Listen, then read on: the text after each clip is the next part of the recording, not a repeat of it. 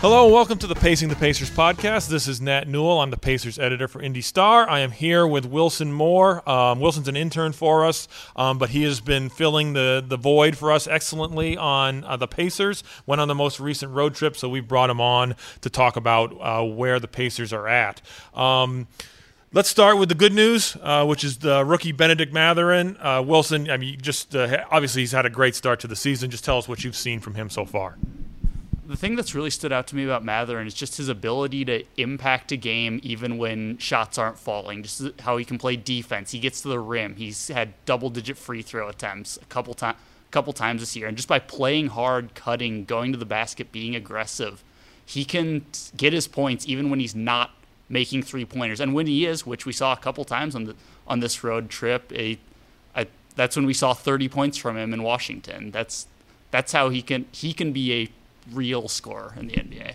And I'm not sure people appreciate necessarily what it means to not only be doing this as a rookie, but to be doing it as a 20 year old rookie. Um, I like the numbers. I looked up uh, basically how many points rookies have scored through so many games. Um, and Mathurin is on the list with some really, really impressive uh, names. Even uh, the names that aren't. Uh, you, you, know that people might not recognize these days, like Bill Cartwright. Bill Cartwright was an all-star caliber center um, for a long time. So that if that's your floor, you have to be really excited about what you've seen from him.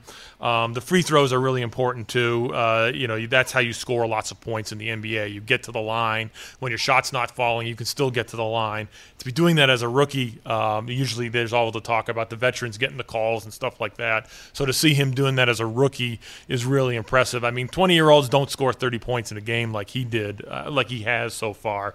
Um, and and then talk about, I mean, obviously Halliburton's the guy, but with Halliburton and Mathurin are a lot to be excited about. Just sort of talk about how they've played together from what you've seen so far. Oh yeah, it's interesting because they're on the floor together quite a bit, even though they're not on the same like unit. You know, Halliburton has started every game, Mathurin comes off the bench, but when they play together, it their games mesh really well. You've got Mathurin who plays with this manic energy, always looking to dri- drive the ball, and then Halliburton, who's a little more passive, which isn't a bad thing, I think, in kind of a good way that he tries to make the right play. He's pass first, and that really works out well, the kind of juxtaposition of his game with Mathurin's. Yeah, and I like, uh, I mean, another thing that you mentioned with Mathurin, you've got to love his attitude. I mean, especially since you know, you don't want a guy who gets the ball and puts his head down and goes to the basket every time. Um, but he sort of has the attitude that he knows he can do that at any time, but he still plays generally within the flow. I'm sure he'll get better at it, but he still plays generally within the flow. And I'm sure Halliburton helps him with that because that's, I mean, that's what Halliburton does. He he establishes, he creates the flow for the team. Oh yeah, and to that point, we saw that in Philadelphia. Mathurin was, I think, 0 for 7 in the first half. He scored 17 in the second half, and he was saying after the game, oh, there there was no difference. You know, the the shots were falling in the second half; they weren't in the first half. I was he was playing the same way. You know, trying to get get to the basket, and so I think that's part of his game that we can see with that way that he plays. That he can score points in bunches. He can turn the switch on and off when it's not falling in the beginning. And again, just to see him doing this so quickly has been really impressive. Um, which leads us to our next point, which is are the Pacers too good? um, clearly, they are not a team that is going, let's say, win a series in the playoffs. I don't think that they're that at this point, especially as strong as the East is. Um, so they need more players. Well established that the, the free agents you're getting to come here, you can get good free agents, you're not getting great free agents. They got to do it through the draft they have to get another lottery pick and they have to get another a player who appears to be the level of impact that Mathurin has. How good do you think they are at this point? I don't think they're a playoff team. I don't think they can defend at the level consistently that they'll need to to make the playoffs. But yeah, they can win some games. I don't think they're going to be the worst team in the NBA, which I think was the expectation for a lot of people this year. Which I mean, to the point of are they too good? You know, Victor Wembanyama, that's still only what a one in seven chance, even if you're the even if you're the worst team in the league. But I think they have the potential to be interesting, which we might have known at the beginning, but they're going to score a lot of points. And because of that, they're never really going to be out of a game. We've seen it only eight games in the year. We've already seen it so many times. They fall behind high teens, 20 points, and come back in the second half. And it hasn't always they haven't always finished the comeback, but I think this is a team that's never really out of a game because of how quickly they can score, how fast they play. That's been a big emphasis. Halliburton especially tries to move the ball as much as he can. We discussed Mathurin, and I think they can sc- they can score a lot. And I think for that reason, they're going to win some games. They're not going to be the worst team in the NBA. And almost their most impressive game was, for me, was might have been Monday against the Nets, where obviously all the, the craziness and the you know the, the, the garbage that Kyrie Irving has been doing, um, you know they they hammer the Nets that night. Clearly, you think that there's problems within the team. The next night, it seems like it's, it's out there, and maybe they've come together. Not how you want a team to come together by any stretch of the imagination, of course, but maybe it brought them together. They get up by 24 points, and you're thinking, I mean, this is again, this is Irving and Durant, and that's a lot of talent on the Nets team. Um, but I mean, they they got a shot to they had a shot to tie or go ahead late in the game. I mean, and it's just amazing to watch the Pacers play like that. Yeah, the Nets games were tough to evaluate for me just because I'm not sure we know who the Nets are right now. You know, they just fired their their coach. They're kind of in a free fall. They're a mess right now, but they're also just so talented and that that makes a difference. You know, there was no one on the Pacers, I wrote the other day, that could guard Kevin Durant, which is not a slight against anyone in the Pacers. They're like single digit players, if that, in the league who who can guard him. But yeah, just that they took the Nets' best punch in the first half and were able to recover and make it a game. That was that was impressive.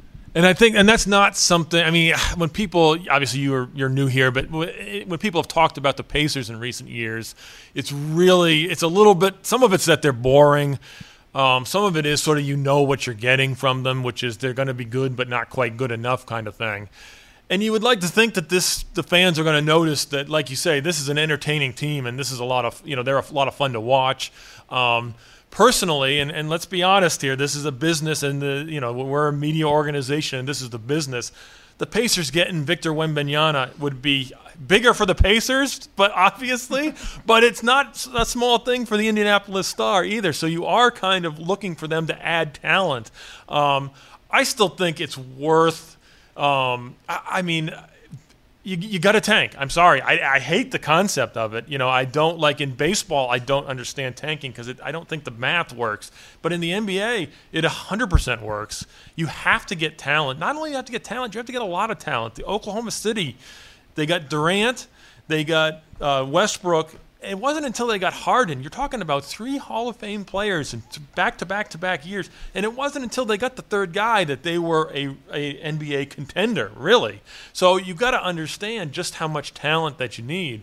So I still think it's worth the one in seven chance, especially you got Scoot Henderson's number two. So we're really talking about, again, just to the, the karmic gods out there. I'm okay with either of the first two picks. I'm not going to get greedy here. I just want one or two. That's all. That's not too much to ask, is it? So, and then there's other people, uh, there's other players out there that, that they've talked about who in other years might have been a number one pick, or were at least on the level of the the Banchero Smith um, Holmgren group that that came out this year. So it seems like this is the year to go after it. Um, I mean, I guess what's your what are your thoughts on the whole tanking process? Are you pro con? How does it? How do you? What are your thoughts on it? I think it makes sense, and I think I don't love using the word tanking, but I think we'll see some more rebuilding this year. You know, Buddy Hield has after this year, one year left on his contract, and he's a guy that any playoff team can use, a spot up shooter. You know, he fills his role well. It's hard to imagine Miles Turner s- sticking around after uh, this past weekend. So I think we'll see some reshuffling, and that'll also give them a chance to uh, take a look at some other guys. You know, maybe if Hield leaves, we'd probably see a little more playing time off ball for Andrew Nembhard. Maybe Kendall Brown, who's not with the team right now. He's with the Fort Wayne Mad Ants, but I, they're happy with his potential and what they think he'll be able to do. And I think uh, Hield and Turner possibly getting traded at the deadline would open up some playing time and allow us to see some different lineups we haven't so, uh, seen yet. I am. Uh, we're definitely going to get to Miles Turner uh, momentarily in this podcast. I also want to say I don't know what else the NBA can do in terms of the tanking slash rebuilding, whatever you want to call it. Uh, and you know, we'll say it. I think everyone knows it. The players aren't tanking. You know, no one. The players don't care about what's next. They care about right now, and they should. This is their chance, and all that stuff. So just to be clear, um, I think Bill Simmons made a good point that you should cap the number of top three or top five picks a team can get. I think his number is three. Top three picks is the most. I really think, to me, honestly, you can make an argument that two is the number. I mean, you should not be able to get more than two top three picks in a row. Maybe you want to do three top five, something like that. But I, I just, I mean, but that's really, I, I, unless you're going to give everybody who doesn't make the playoffs an equal chance and I don't love that either because how is a bad team ever going to get better in that situation? I just don't know how much more you can skew it if you're the NBA. Um, but again, I, to me, if you're running the Pacers, your goal is to produce the best team that you can over X number of years, whether that's three years, five years, whatever you want to say. And what produces the best team long term is getting a big time talent when the opportunity is there especially when your opportunities are very limited um, to get those players. So I just don't know. I mean, again, I, don't like the way that this is that it's set up. I don't think that's what's best for basketball, but I just don't see that there's another way to do it if you're the Pacers. I mean, the uh, the, the, the teams, uh, the Reggie Miller teams, were built with a combination of really shrewd drafting, and then Donnie Walsh was as good as it got at trading, making trades, and adding players. Um, and then it was pretty much the same thing with the obviously the team with uh, um, Metta World Peace or Ron Artest, uh, you know Jermaine O'Neal. That was again a combination of trades and good drafting, but again it was heavily involved in trades. So um, you know that you don't win if you're the Pacers without drafting well and without making some trades. And I think they've got to make um, I mean, Kevin Pritchard's done a, as a, the be, far and away the best job signing free agents of any Pacers general manager, and it's not even close. Dave, I mean, David West is the number one guy, but all you know, but uh, Bogdanovic, um, Darren Collison, all those guys were brought in by by Pritchard. Again, are they're not superstars, but that's what you're going to get in Indianapolis. So I think um, it's in their best interest to, to do what they can to increase their lottery their lottery odds uh, this year. Obviously, getting Hield, uh, trading Hield makes just a ton of sense. Um, and we'll get to Turner, but uh, I, I, just what's your, what are your thoughts? I mean, the obvious trade we've all talked about it. We don't need to spend a ton of time on it, but is is Westbrook and the two draft picks from the Lakers for Hield and Turner? I mean, what are your thoughts on that, Wilson? That one has just never made a lot of sense to me because, like you said, it's the Pacers' job is to build the best team in X number of years. You figure they're in a kind of what three to five year rebuild with um, Mathurin and Halliburton. Those 2027 and 2029 first rounders doesn't make a lot of sense. And I understand the idea behind you have an extra asset, but I don't think that helps especially much on the uh, on this rebuild they're trying to do, getting to late 2020 first round picks. I don't know. The Lakers have spent a lot of draft capital in the uh, past couple of years. I think they're getting stretched a little thin, and I'm not sure what they have left to trade makes sense for the Pacers and what they're trying to do. Oh well, that's why he's an intern because he's wrong. But uh, clearly, you want the late draft picks because they're un- the big thing to me is what else are you going to get? Can you trade Hield and Turner somewhere else. Obviously, you can. But you're going to get, I think, at best, a top 10 protected pick. So, and, and frankly, you run the numbers, and having anything outside the top 10 is really a roll of the dice in the NBA draft. Obviously, the higher, the better, but it really is, is very hard to find players. Um, or I shouldn't say that. You can find players, but you got to get lucky. Um, so, to get the possibility that they're unprotected is, and again, they have to be unprotected because you can't trade beyond 2029 if you're the Lakers. So if you do a protected 2027 pick, the only thing you can get as the Pacers is second round picks because you can't get the 29, 29, 20, 29 pick because you're already getting it and you can't do anything with draft capital after that. So they have to be unprotected in the in the uh, in the in any trade that you make with, or they don't have to be, but you'd be crazy not to do it. Uh, I mean, you do make a, a, a, good point. The real question here is, do the Lakers want to do that? Do they want to risk giving up all their future um, for it? Um, that's the real question. Because to me, I mean, ideally, sure, you'd rather have unprotected picks now, but like you say, you, they're they're assets. You can trade them. They, they'd be very valuable trade assets. Also, it's not like you're not going to need players in 2027 or 2029 too. Um, and if you're trying to not maybe not be quite as good now. it makes sense to not add assets immediately, but uh, um, well, and we'll, we'll, I mean, let's let's we'll deal with Turner. Um, he did a podcast with Adrian Wojnarowski um, in which he said the Lakers ought to come trade him. You're new to the Miles Turner. This is not a new thing for Miles. So, what? Since you're new to it, what was your reaction when you saw that? Uh, when, when when you saw it? my reaction was that's obviously not a great thing for a guy playing for another NBA team to say, to say. With that said, I think Turner was in a kind of difficult spot given the question he was asked was should the Lakers trade for you? Which he probably should have just not commented, but between yes or no that is a tricky situation. So I'll give it to Turner, but just that was just a kind of bizarre thing to have come across the timeline on Twitter to see, oh, Miles Turner is actively talking about how another team should trade for him. That was definitely different in that it was in the season. Obviously, Paul George asked for a trade pub, very publicly. Um, Oladipo very clearly, and that was in season. Oladipo clearly made it. Victor Oladipo made it clear that he wanted to get traded. So maybe it's not that new. Uh, it, but it, I mean, Miles Turner has done the. I've always been a on the court Miles Turner supporter. He blocks shots. He hits threes. He's not the world. I mean, he's a you know if he's a 33% three point shooter, that's that's good enough. You want him to be better, but that's good enough. So that's a valuable player. That's a player who can fit in on any team and be a really good team as long as he's willing to be the fourth best option on offense he can play for anyone. So I've always said why, you know, you want players like Miles Turner. It sure seems like he's not going to be here next year. Uh, there's all kinds of chatter out there about how much money he expects to get. Uh, it just makes too much sense to deal him.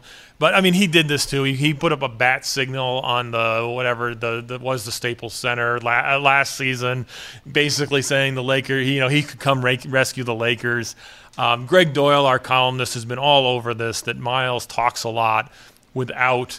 Um, then without backing it up, the talent's certainly there. I mean, he, again, he's a really good on-court player, um, but it is a little odd some of the things he does off the court. You make a good point, though. I hadn't really thought about that, but when you're asked the question, um, you, that's putting you on the spot. And what do you want the player to say? I, no, they, I mean, what, why would they want me? No, you can't say that. So yeah, but you're right. He probably should have just said, oh, I'm not going to go there. It's not my place. But that's not the way Miles uh, is. So, which is good and bad. So, did you get any sense of where he fits in with the team from traveling them? How the other players see him? Anything along those lines?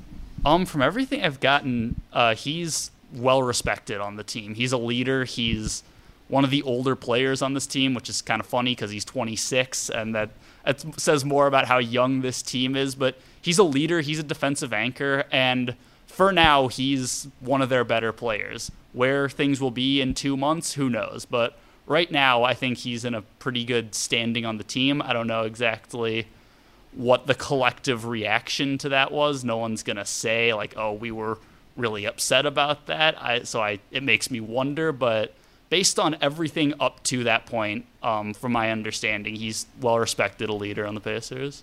Um, yeah, and the other thing that's interesting to me is he's kind of a piece that they need, if not Turner specifically, they need because all their a lot of their talent is focused in the backcourt or the wings right now. I guess I should say. Um, when I grew up, you there was a difference between shooting guards and small forwards, and there really isn't anymore. But uh, so we'll just call them wings.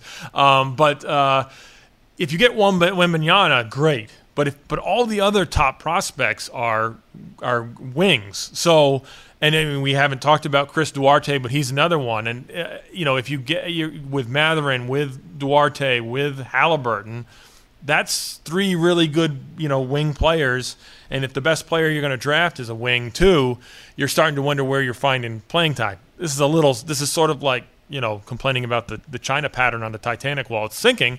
If you're where the Pacers are at, all you want is talent, and that's all that matters.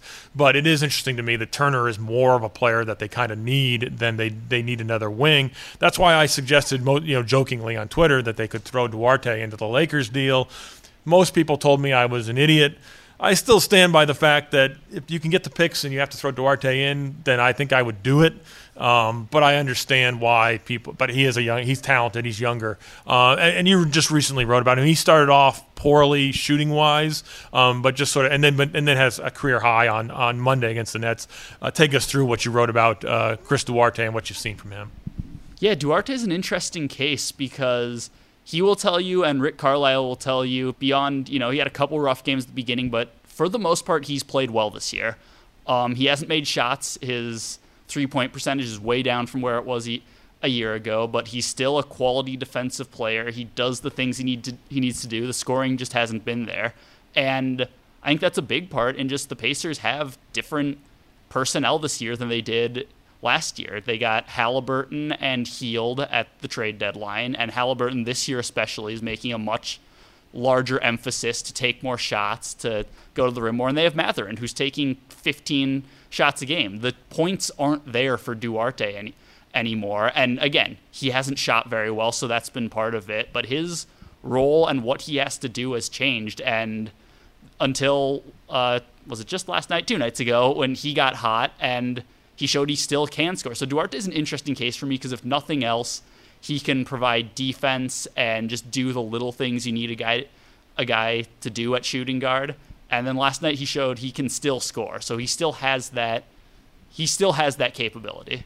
Yeah, I thought it was interesting the story, uh, which is of course available on IndyStar.com, in that Carlisle basically said he had no issues with Duarte. Which is the coach going to come out and say I got issues with him? No, but he would not have answered the questions the way he did about his defense, about the other stuff he's doing out there. Uh, to me, the big question is Duarte a 12 point a night scorer who plays defense and moves the ball and can hit threes, or is he a 18 a point a game scorer who can do those things? And those are two very different players, but they're both useful. And again, if you're adding a bunch of scoring talent on the perimeter, having a guy who's okay be you know not scoring as much is you know that would be valuable too for the Pacers moving forward. Um, let's uh, we'll real quick hit on a couple of, uh, of players, just what you've seen. Um, Nesmith, uh, he moved into the starting lineup in place of, of Duarte. Uh, just what were your what are your quick thoughts on him? He is something they don't have a lot of, which is a guy who is defense first. And we'll see how he develops offensively. He's played well defensively. He had a game or two where he was knocking down three pointers. Right now, he's injured. It doesn't sound like that's anything seriously, but I think he's an intriguing guy because if he can develop a reliable jump shot, he can be a really solid two way player. And you would think he, I mean, that's what he came into the league with as a reputation as a shooter and scorer. So, uh, um, what about Nembhard there for the, the first pick of the second round last in the most recent draft? Nembhard's real intriguing. He has shown a kind of feel for the game, that almost Halliburton esque ability to find guys to run the offense. I think his ability to kind of slow things down and be calm is impressive for a dude who's played seven career games. Um, he is another guy who we kind of touched on this earlier. If Hield gets traded, he could see more playing time because Carlisle's shown a willingness to play him off the ball with Halliburton and TJ McConnell. And I would, yeah, McConnell's another one who you got to think they're going to trade. I, I, would think they're just getting a second round pick for him, but he's a nice. I was, I thought he was just a guy when they signed him, um, but I was wrong. I mean, he he he's one of the weirdest players in the NBA because if you add up, he, he's got like one of the lowest number of three pointers plus dunks. Most people do one or the other. Oh, some the really great players do both. He does neither. It's and that's just very weird. So he's a weird player, but he's really helpful and useful. I would assume they're going to be able to deal him uh, for a second round pick at some point. Um, Jalen Smith, you wrote a big profile on him to start the season. Uh, he's been a little bit up and down, but what if, again? Quick thoughts on how he's been. He has all the tools you could want from a power forward in the NBA. He can sh- he can shoot, he can protect the rim, he can put the ball on the floor. A big thing with him has just been and he's talked about this a lot, just playing with energy. When he comes out and he is aggressive and he attacks the basket and he looks for a shot, he is a much much better player than what we've seen a couple times this year where he's just kind of sleep been sleepwalking through a game and hasn't really been able to find his rhythm. Anyone else uh, you have quick thoughts on? Anyone I'm missing? Um, Isaiah Jackson has been interesting. A guy who can. He said um, at the beginning of the season he worked on his perimeter game. We haven't really seen a lot of that, but we see what he can do and how he can contribute, and that's running the floor, crashing the boards, protecting the rim. As um, when he kind of accepts and embraces that role as the kind of Clint Capela type, like rim runner, that is when he's at his best, and we saw that. Um, especially that first game in Brooklyn. Yeah, I mean, he, again, this is nothing new. The fouls are a problem. He's one of those players that his like per minute production is insane, and you wonder if can he do that over 36 minutes, 32 minutes, whatever it is, because it's it's he can score, he can rebound, he can block shots, and he does them all at a high rate. And it'll just be interesting to see if he can ever get the fouls under control. And then there's some guys who are really good in limited exposure and then can't translate all of it. I don't think anyone translates. Gonna. It's not like he's going to score 32 points and grab 15 rebounds and block eight shots a game. But you know, there's no reason to think he can't be a 2010 and three guy um, based on what he's shown. So yeah, that's a good point. He's another really intriguing guy. Uh, we'll wrap up with the three-point shooting. They set a record uh, in the first game against the Nets on Saturday, hitting 20 two, 23, 23 threes.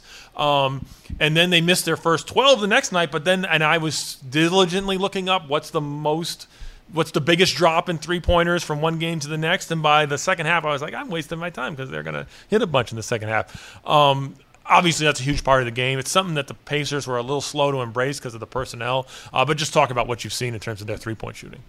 Yeah, Buddy Hield has been the catalyst for that. He started off kind of cold from three, and then fr- between Philadelphia to the end of Brooklyn, he hasn't been able to miss from three point range. He's been the big part of that. Tyrese Halliburton has always been an above average three point three point shooter, and Mathurin can stroke it. And those three guys, especially that record setting night, the first night in Brooklyn, they've really been the catalyst for things.